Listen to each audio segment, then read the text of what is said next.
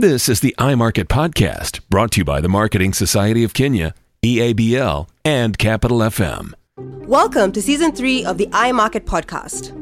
Our theme for this season is leveraging technology to put the customer first.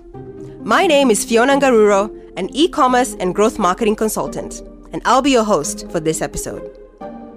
In this episode, we will tackle part two of the data privacy discussion and discuss the implementation challenge. In part one of this episode, we talked to an implementation and compliance officer, Rahab Juma, from the Office of the Data Protection Commissioner, who took us through the technical side of the Kenya Data Privacy Act 2019. She expounded for us the history, the stakeholders, their obligations and rights. In addition, she took us through a few real life scenarios where there have been breaches by organizations, the consequences, and situations where data subjects should be vigilant. In part two of this episode, we want to engage with marketing practitioners who are at the coalface of implementing these policies in their own organizations and also potentially advising their clients on the same. We want to explore what the experience has been on the journey to compliance and compare our Data Protection Act with other similar acts globally, like the GDPR. Our guests for this episode are Mark Kaigwa, founder and managing director at Nendo, and Jonathan Karanja, managing director from Frontier Consulting. Mark is an entrepreneur, author, and professional speaker. He is a founder and CEO of Nendo, a digital research, marketing, and communications agency. Nendo delivers grounded African insights and trends to the world. Nendo's clients include corporate market leaders and transformative non-profit organizations, including Safaricom, Jambojet, NCBA Bank, BASF, CIPLA, Population Services International, Education in Ireland, ILRI, among others. Mark and his team at Nendo have done work spanning over 20 countries in Africa, delivering work in English, Swahili, French, Pidgin, and Portuguese. Mark is considered an expert at forecasting trends in the internet, social media, and mobile industry in Africa, producing trend reports since 2019 all the way to 2023. He has been recognized for his work, including, among others, Forbes Africa's inaugural 30 Under 30 Best Young Entrepreneurs in Africa in 2013, the Business Daily's Top 40 Under 40 Men of 2019, and Yahoo Finance's Top 20 Marketing Influencers of 2019. Jonathan Karanja is the Managing Director of Frontier Consulting Africa, a pan African data and insight firm based in Kenya. He has over 20 years of market and retail research experience gathered across 25 African and Asian countries. He previously worked with Nielsen IQ and Kantar in his formative years.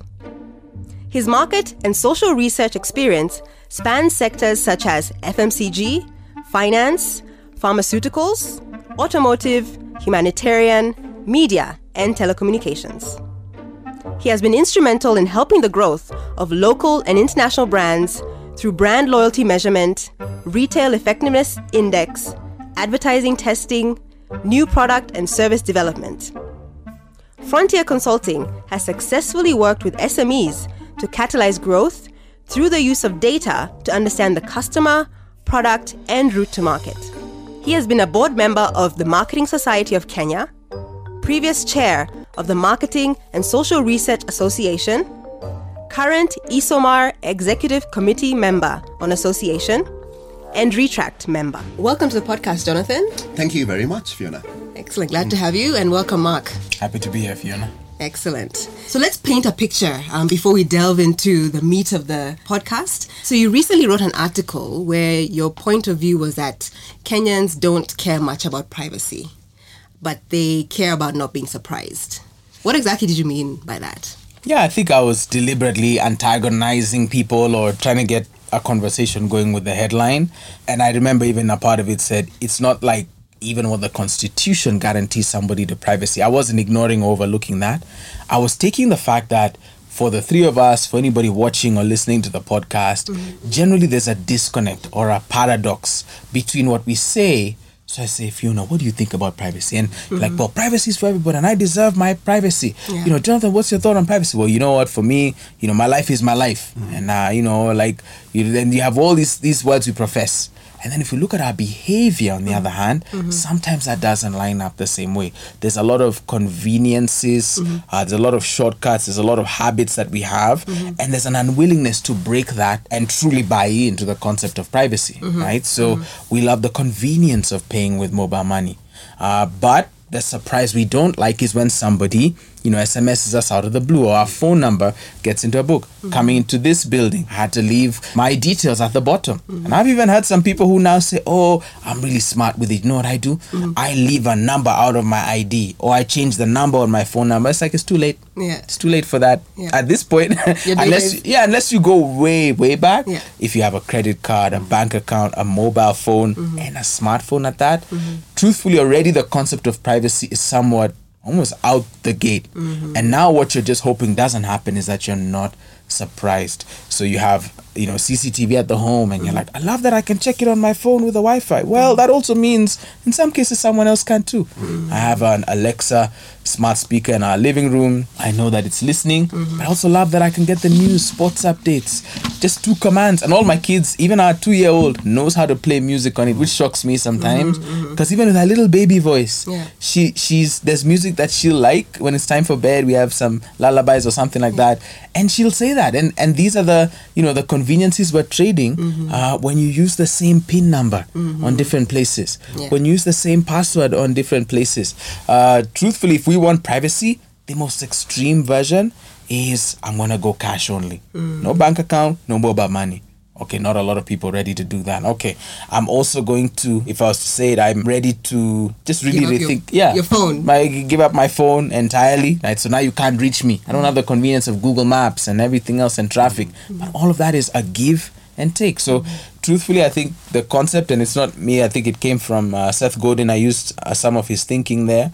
Is that what we don't want? Is we don't want to be surprised but a lot of us are more than willing to trade it. And i think especially in kenya and this part of the world some people actually trade it for as part of their survival uh, for that unsecured loan. I have to provide my call history my location my sms's the rest of the apps in my phone what i do with my data. I don't know that i'm signing up to all of that. Yeah. but by downloading that loan app i, I do that. In fact if i could give them more data somehow to get a higher loan limit i would do that so that's the paradox of privacy in my view Interesting, interesting.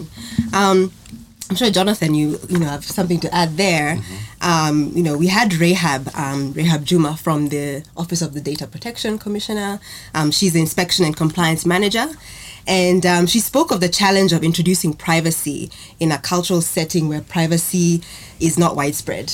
And she even mentioned that it doesn't even have a specific word in a lot of our vernacular. What are your thoughts on this? Just building on you know what Mark said. What Mark said, yeah. Yeah. I think one of the things, I mean, which is very correct, I think the, the whole element about surprise is what we don't want. Um, the information that you share is out there, uh, or the information that you share within whatever context it is.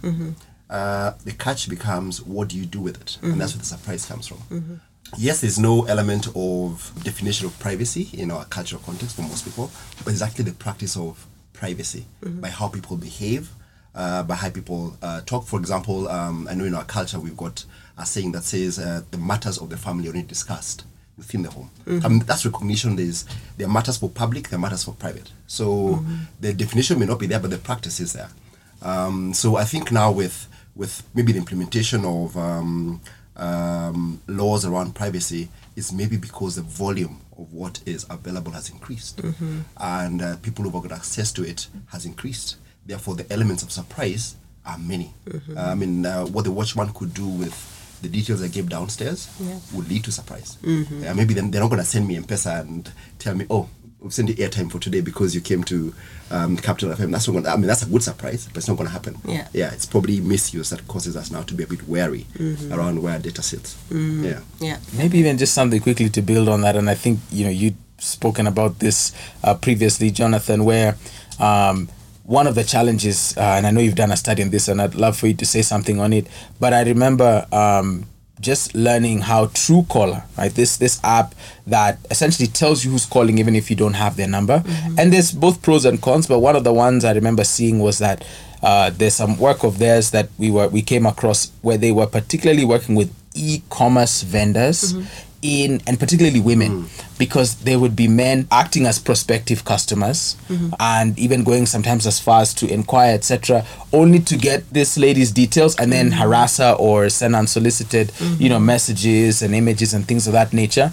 And so there's a type of almost cyber harassment that comes by surprise when you're there saying this is the business shop front um, and and you know we're all business here but the surprise comes in because you've allowed a very somewhat public private information which is my phone number. Yeah. uh, there's even times we've seen politicians share the phone number of another prominent public figure, and that has raised all sorts of questions. But yeah, I'd love for you maybe to reflect I mean, on it what does, you yeah. found. Um, and the study was about uh, just look at the bottom of the pyramid and they use or interaction with digital payments. So what you find that um, is especially for women, they're not going to use digital payments to be able to pay to either vendors they do not know or uh, in some particular types of outlet. Why? Because by doing so, I've actually been able to share my number. My number in most cases for us is your identity. Mm-hmm. And the harassment that comes through both in terms of calling, texts, or even images mm-hmm. becomes something that amounts to harassment. Mm-hmm. So what you find is that they would rather not then engage, meaning now that we're excluding them from payment solutions because of the element of data protection, we're excluding them. Or they say, okay, maybe let me have uh, my husband pay because uh, I mean he's not going to be harassed. Yeah. Um, become the needed solution for them to. So they're coping. They're finding a way to cope around the fact that there are no guidelines or ways to be able to protect them um, around people who may be excluded from uh, the tenets of uh, data protection law as it is today. Yeah. Yeah, yeah, yeah. Wow. And I think you'll also, both of you will touch on, you know, the cost of privacy. You know, is it for everyone and, and so on? Um, so we'll definitely delve into that. So just as marketing pr- practitioners, you know, we recently had the Data Protection Act passed in, in Kenya in 2019. What is your view on the Kenya Data Protection Act? Is it timely? Do you feel it's comprehensive when it's compared to similar acts globally? What's your view, Mark? Yeah, I think that I mean I like to zoom out to sort of the marketer's role without privacy in the picture, which is, you know, my aim here is to, you know, reach somebody with hopefully a memorable message of some kind mm-hmm. that's distinctive enough to create, you know, a memory structure mm-hmm. in the mind of a person. Uh, so that they're a little more likely to buy my brand product or service when they're in a buying situation. Like that's that's the core of hopefully why the existence of marketers is there. Mm-hmm. And then for non-profit you know marketers or social marketers and others it's for some sort of impact or perception or behavior change. Now i think when you're looking at the data you know privacy protection act and and what it signifies is the heart of it, I think one of the, the, the biggest areas which has been the source of surprise is consent. Mm-hmm. I did not consent. That's why it's a surprise to me mm-hmm. because I did not say that just because I paid for my shopping bill with mobile money mm-hmm. that I consented to a lifetime of messages. Yeah. And for me, I don't mean to put I think like shopping organizations on the spot, but I'm like I'm probably gonna visit you anyway. Exactly. Mm. You're not gonna send me a message that makes me come today or open the app Yeah. Or come any faster. any faster. When it runs out, I'll be there. If I miss the deal, so be it. Yeah. But the surprise of the messages is the challenge, mm-hmm. right? Mm-hmm. Now, what they'll say is they're doing direct marketing. Mm-hmm. I think one of the best parts of the uh, Data Privacy Act is is how it formalizes consent. I think it does set a higher bar for marketers uh, because I think marketers, for some time, one of the hopes I have with it is that for some time we found that what is a lot more straightforward is very tactical, sales oriented messaging. Mm-hmm. Mm-hmm. And so that's the place you play it safe. Why? You see the paybacks immediately, mm-hmm. right? The CFO, the business, say, oh, this quarter sales up. Well, that's because we hammered offers and sent out the direct messaging and went and gave out the flyers, everything in the trenches.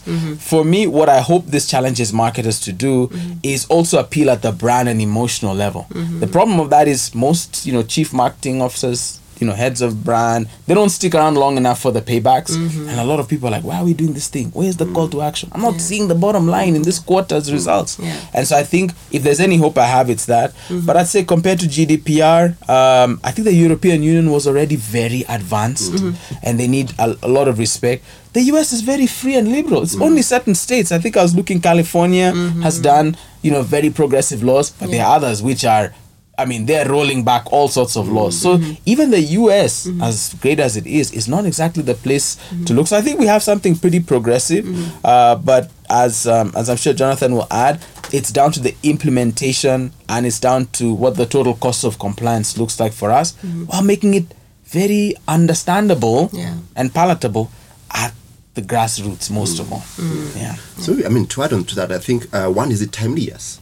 Why? Because I guess we are in an information age. Mm-hmm. Because um, I think right now, in terms of the volume of information we're collecting on an individual from different points, mm-hmm. is numerous. I'm, I'm sure by the time I get back to the office, I'll be asked to review how was your time at this particular building, or mm. we noticed that you're near a Java around this part of town. Mm-hmm. The information we're collecting per individual from different sources is a lot. So Yeah. volume, speed, Yeah. the speed around which it's being collected and being shared and being passed across wherever uh, is quite high. Yeah. So there's a place to actually be able to have laws that guide that. It's a bit of a catch-up game, um, especially in in light of what's happening in Europe. Uh, you'd find that um, I guess for um, if you've got clients working out of Europe, the implementation of this probably happened before even we enacted our act uh, to be able to implement this. Yeah. Uh, meaning there are places where it was actually being carried out and you're probably complying to that. So uh, yes, it's timely. Yes, it's needed. Um, so with the, info- uh, with the amount of information that's there, the next thing is uh, what are people going to do with it? Element of surprise. So uh, we do analytics where um, we do market research, we do uh, data analytics. We look at the different points, and by looking at different points, back to what Mark was saying, I can get, for example, your shopping data at your favorite supermarket Yeah. and I can be able to analyze and even tell which days you come, uh, where you come, and then on those particular days, I'll be able to make an offer only for you Yeah. that allows you to be able to spend a thousand shillings more than you plan to spend. Right now, it may be good because now you had not thought about it, but my analysis had thought about it for you and made you buy it. Yeah. But the question is, did you give me permission to be able to go that route? Yeah. Yeah. So I guess now comes to uh, what do the laws do? Mm-hmm. They allow you to opt in to be able to have your information used. Yeah. How much it's used. Yeah. Who's using it. Mhm. So timely, yes. Good for us, yes. Yeah. Okay. Okay. Just to build on that as well, you know, we talked about, you know, it's about the consent side of things. You know, what other areas of the act do you applaud, um, and which do you feel, you know, need to be reviewed, even though the act has already been passed. Of course, it's going to evolve, you know, as we get to know more and more, and as we as we implement Yeah. um, the act. But uh, what other areas do you applaud, and what do you feel might Okay. re-looking at? Yeah. Uh, I think in terms of what, first of all, you applaud, of course, it's um, the fact that now the person sharing data has got a bit more transparency around the fact that data is being collected. Uh, they've got a bit more information around what's the data being used for, so they've been informed. Yeah. So, uh, in fact, what we do within our practice is because now we'll come to you and probably we're doing a survey in your in your neighborhood or through the phone and want to know about your toothpaste habits. But I'll have to come and tell you, by the way, this is me. This is what we're doing, mm-hmm. and this information we want to collect from you for this particular purpose. Yeah. Would you want us to proceed? Mm-hmm. So now at least you know exactly uh, what information you're giving and why you're giving it. Yeah. So the fact that you've got informed consent that is passed on, mm-hmm. then we'll tell you um, how long we're going to hold your data because it's not for it's not for eternity. Yeah. So we got to um, again give context to that, and then we'll also give you the option. Um, like if it's, the survey is going to take 15 minutes, we'll tell you, but there's somewhere anywhere in between the survey you can opt out. So the element of even being able to opt out gives a bit more power Yeah. to the person who's got the information. Yeah. And um, at some point, also, we have a limit to how much we can use your information, right? So I think all those particular elements of the bill also allow people to, or at least information uh, give us to be able to be sure that they're not being taken advantage of. Yeah. Because it's very easy to uh, come do a survey around uh, a particular table, go out, and then be able to speak about what you did and specifically about I spoke to Mark and Mark is uh, this type of individual has got a family he spent this amount of money and to reach him you've got to do X Y Z Yeah. right but we don't have Mark's consent to do that. Yeah. Yeah. So in that particular case, we're infringing on his rights. So elements of consent, uh, how long you can use data, how long you can keep data, and the fact that you and I have got an opportunity to be able to opt out uh, and say, okay, stop using my data from now on. I'm, I'm, I'm I've had enough. Yeah. Um, that I think those are beautiful elements of uh, the law that you can complement. What needs to be added? I think there needs to be a bit more interaction with the full implementation of, of the data privacy uh, laws. Why? Because it's from implementation that you start uh, figuring out where it pinches, and based on where it pinches, Yeah. um, then you'll be able to um, figure out Adjust. okay, what do we adjust? Yeah. So for us as uh, I mean, for now within the marketing fraternity, I think we're still at the point of fitting the shoe. Um, I guess there are people who fitted the shoe and it's fitting perfectly. Uh, I mean, I would think about organizations like churches. Is it working for them, for example, or religious organization? The, the transport industry, for example, how they're implementing the very same thing. Yeah. So until we figure out at what point and how does it fit for each particular sector, then we can then talk about adjustments. For now, I think the imperative is to probably just start with let's implement the main principles and then from there figure out what uh, needs to adjustment and when. Yeah, yeah, yeah. That's so true. That's so true. Um, and in terms of implementation, you know, you both run um, amazing organizations and you work with different clients.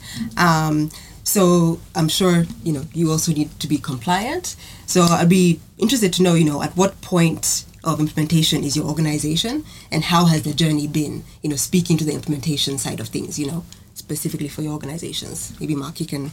Sure, yeah. I, Sound thi- like that I, I, I think for us, where you know we're clearly going to handle people's data, so the classification for us is a data controller. Mm-hmm. I think what I found refreshing is having several industry bodies from I think the Market and Social Research Association (MSRA), Mm-hmm. where Jonathan is a board member, or uh, NACOSTI and others, where there's there's a concerted effort to Mm-hmm. provide some clarity. Because in principle, what you could do is walk through the front door. Mm-hmm. is I could go to the ODPC and I think I went through our lawyer and I was like, okay, who's gonna be our data protection officer? And just going through this checklist, but finding that there's also industry bodies also providing some guidance has been quite helpful Okay. because that's what member-based organizations are supposed to do is is provide their members that guidance and that insight.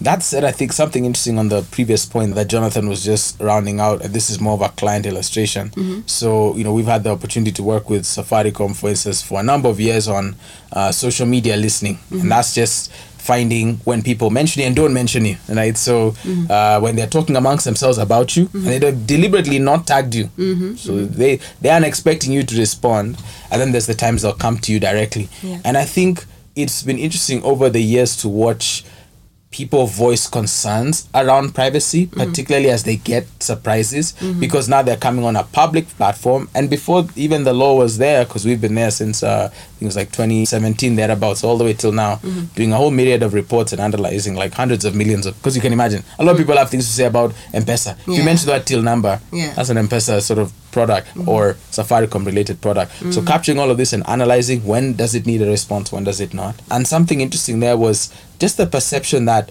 I've had an infraction and a surprise. And I don't want to call it a conspiracy theory, but this thinking that no, somebody inside, you know, this firm mm-hmm. has done something. When it's mm-hmm. when it's factually inaccurate, right? Where there are, for example, you know, sort of uh, SMS and and mar- mobile marketing service providers, mm-hmm. what are called PRSP, P- premium rate service providers, and many of them now operate in this middle ground between the regulator, the telco, and the customer, right? And they're the ones who actually keep the databases. The actual firms themselves hardly do that that much. They just regulate and and are part of the revenue share, which is now where people take issue with them.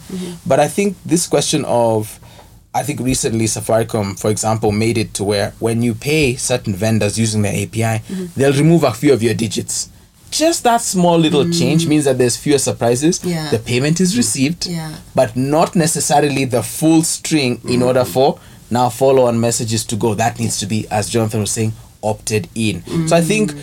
There's a way where, and the reason I mentioned Safaricom, it's true for Airtel and Telkom, their mm-hmm. phone number here. Mm-hmm. I mean, and this is why for some people, they get so scared if they, they're in the diaspora, they travel, mm-hmm. and they're like, how do I keep this line active? Because I would never want someone else to get this line. Yeah. My banking is tied to this line. Uh, my ID card is tied to this line. I have certain people who must reach me on this line. Yeah. So I think even there's a form of both privacy and semi-public mm-hmm. where the phone number is such a critical document mm. it's part of your mobile wallet Yeah. and it's separate to your bank account. So i think at that level there's even for the odpc mm. i think the bulk of things will relate to do with the phone mm-hmm. and maybe not even as many other places too. Mm-hmm. I mean, uh, for us, we got a certificate. Yeah. we actually, yes, exactly. So we got. or controller? Uh, we actually, um, the officer that we were dealing with when we applied online, Okay. uh, told us to apply for processor, given the volume of work we were doing and how that volume of work was coming to us, Okay. and the information being passed on to us by client to be able to do the work we're doing, uh, which is information around uh, things like context, for example. So we've got a certificate for uh, we are data processors. Okay. Um, we didn't actually use anybody. We actually went through the website. Okay. And then from there, they, the support was actually pretty good. Um, they tell you, okay, this uh, help us understand a bit better about what you do. Um, we explain to them, then they come back and say, okay, apply for this particular one. We apply. Okay, you need to add this. Mm-hmm. Show us how you're going to be able to be storing your data or how you're mm-hmm. currently storing your data. Oh, wow, okay. So, I mean, the process, I must say, was smooth. Mm-hmm. Smooth in the sense that uh, you knew what the next step was or you knew what your gaps were before they could actually be able to. So, I think from that particular perspective, I must say, at least from the part of interacting with their website, that works. Yeah, Was, awesome. Which is good. Mm. But I guess also in terms of maybe the overlap between controller and processor, I think that is um, still one to be able to just figure out how that works. Yeah. For especially for us who are collecting data, or doing market research mm. and social research. Yeah. Um, so because there are clients who come to you and tell you, "We'd like you to find out for us how many people, for example, are consuming this particular brand." Mm-hmm. So they have directed what needs to be done and mm-hmm. work with this database. Mm-hmm. So in, in that particular case, you're working as a processor. Yeah. But there are places also where you're saying, okay, I need to be able to conduct a research to find out how people are consuming billboards. So you are the controller Yes. of uh, information you're collecting. Yeah. So just figuring out what becomes the best way to have an encompassing, at least one or another. Which, which one do you take Yeah. for people within an industry? I think, as uh, Mark mentioned as well, I think one of the things we're doing also as an industry that deals with uh, data, that deals with insights, is uh, not doing it individually. Uh, it's just doing it collectively. Yeah. Uh, figuring out okay, because if I've made mistakes as Frontier Consulting, uh, it shouldn't be the same mistake that you're doing or Mark is doing. So how do we ensure that we get almost uh, as, as I do with KRA, mm-hmm. how do you get a ruling that works for your industry? Mm-hmm. Mm-hmm. And um, to what you mentioned earlier, then we have another body that regulates us, which is it's called NACOSTI. Okay. And how do they also marry and read to each other, such that when we are applying for your annual permits to conduct research across Kenya, it's somehow tied in together. So you're not body one, body two, Yeah. body three in terms of uh, compliances. Yeah. I mean, back to the ease of doing business. How do you ensure some of these things are speaking to each other? Yeah. Um, but yeah, I must say we've got the certificate. Awesome. awesome. Excellent. For two years though. Ah, yeah, yeah, two we- years, yeah. yeah. That's an interesting point that you you know mentioned about the two-year duration. Um, when we had Rahab here from the ODPC, she did talk about that. Um, you know, in the part one of this uh, data privacy episode, essentially she broke it down as to why they're doing the two-year. I think it was around you know making sure that you know the checks uh, are still in place. The you know all the compliance things are still in place and so on. But uh, just in closing, actually, one of the things we didn't uh, define is when you talk about data or information. Maybe one of you can just speak on what is that, you know, because we think maybe it's just phone number, name, ID, but there's a whole lot more. So maybe just as a closing, you know, to tie it all together, what's this data or information we're talking about that people need to protect and organizations need to, you know, protect as well? Well, I think the, the, the and I'd love Jonathan to wait too. I think there's what he, he really eloquently captured as the personally identifiable aspects hmm. that are both enshrined in the constitution in terms of you have there are some rights that that, that the you know the, the the country the republic of kenya affords you on the basis of that. Hmm. And then i think in this internet age the challenge is just that people are very willingly, you know, putting first name, last name. There are some places where people are pseudonymous, etc. Mm. But the second you bring any sort of device, I mean, you know, like uh, with with the, I mean, I'm I'm here. I've got my notes for the podcast on this. It doesn't surprise me because we've seen this type of data when we're doing some of our digital work that you track every tap, mm. every mm. swipe, every every time that somebody's idle right? And uh, you know with some of the web uh, you know tracking and analytics you can do uh, you have heat maps. Your mouse hovered here. We got to redesign that part. Too many people are getting stuck there in the, Yeah. or in the form. People are dropping off at this point which is what, what he was saying about how you design the tool. So honestly the, the thing with data now is that we can't squeeze the toothpaste back in the tube. It's it's so much Yeah. but at the most essential there is your name uh, your ID number. I mean, this is why identity is such a mm. big question, mm. right? Passport. Do we have Huduma number? Do we have a central number? You mm. have a number at, you know, on your birth certificate. You have a number, you know, on all these different either government services. There's the e-citizens of the world and so on. And so you have all of this disparate set of data, first name, last name, further information, ID number as well. Um, phone number too, which feels like it should be for Kenya and for mobile money markets classified closely. So I wouldn't even know where to start or stop, you know, with with the definition. Yeah. That's true. That's true. Yeah. So yes, I mean, so I mean, if you to take about you, so what is your name? Mm. What's your age? What's your marital status? Um, things now. I mean, that already in itself identifies you. Yeah. Um, so when it comes to aspects like um, what's your height, what's your what are your preferences, um, uh, other personal information. But then also now, when uh, as is mentioning, now with additional tools, um, I can be able to also identify you based on your email address, for example, or based on um, your digital footprint, or based on your credit card number, or based on your GPS location. Yeah. I mean, it may not be obvious when I say GPS location. Yeah. But if I did a bit more to that, I'll still be able to identify you. Yeah, so that's the- all part of personal information Yeah. that helps me know this is Fiona. Yeah. Yeah. And also face. And the face. And the voice. And the voice. And the voice. Actually, I mean, voice is normally one that um, gets missed often. Uh, we give the example of there's some politicians, when they speak, Mm-hmm. you don't even need to be told that's them. And you see that's that's unique to them. Yeah. So even voices becomes an uh, unique identifier. Yeah. Your thumbprint. Yeah. Yeah. Mm. Wow. Excellent. Thank you so much for your time and uh, for sharing your experience, your insights, and your thoughts um, on this podcast. We really appreciate um, you being here. It's a pleasure. Thank you. This is the iMarket Podcast, brought to you by the Marketing Society of Kenya, EABL, and Capital FM.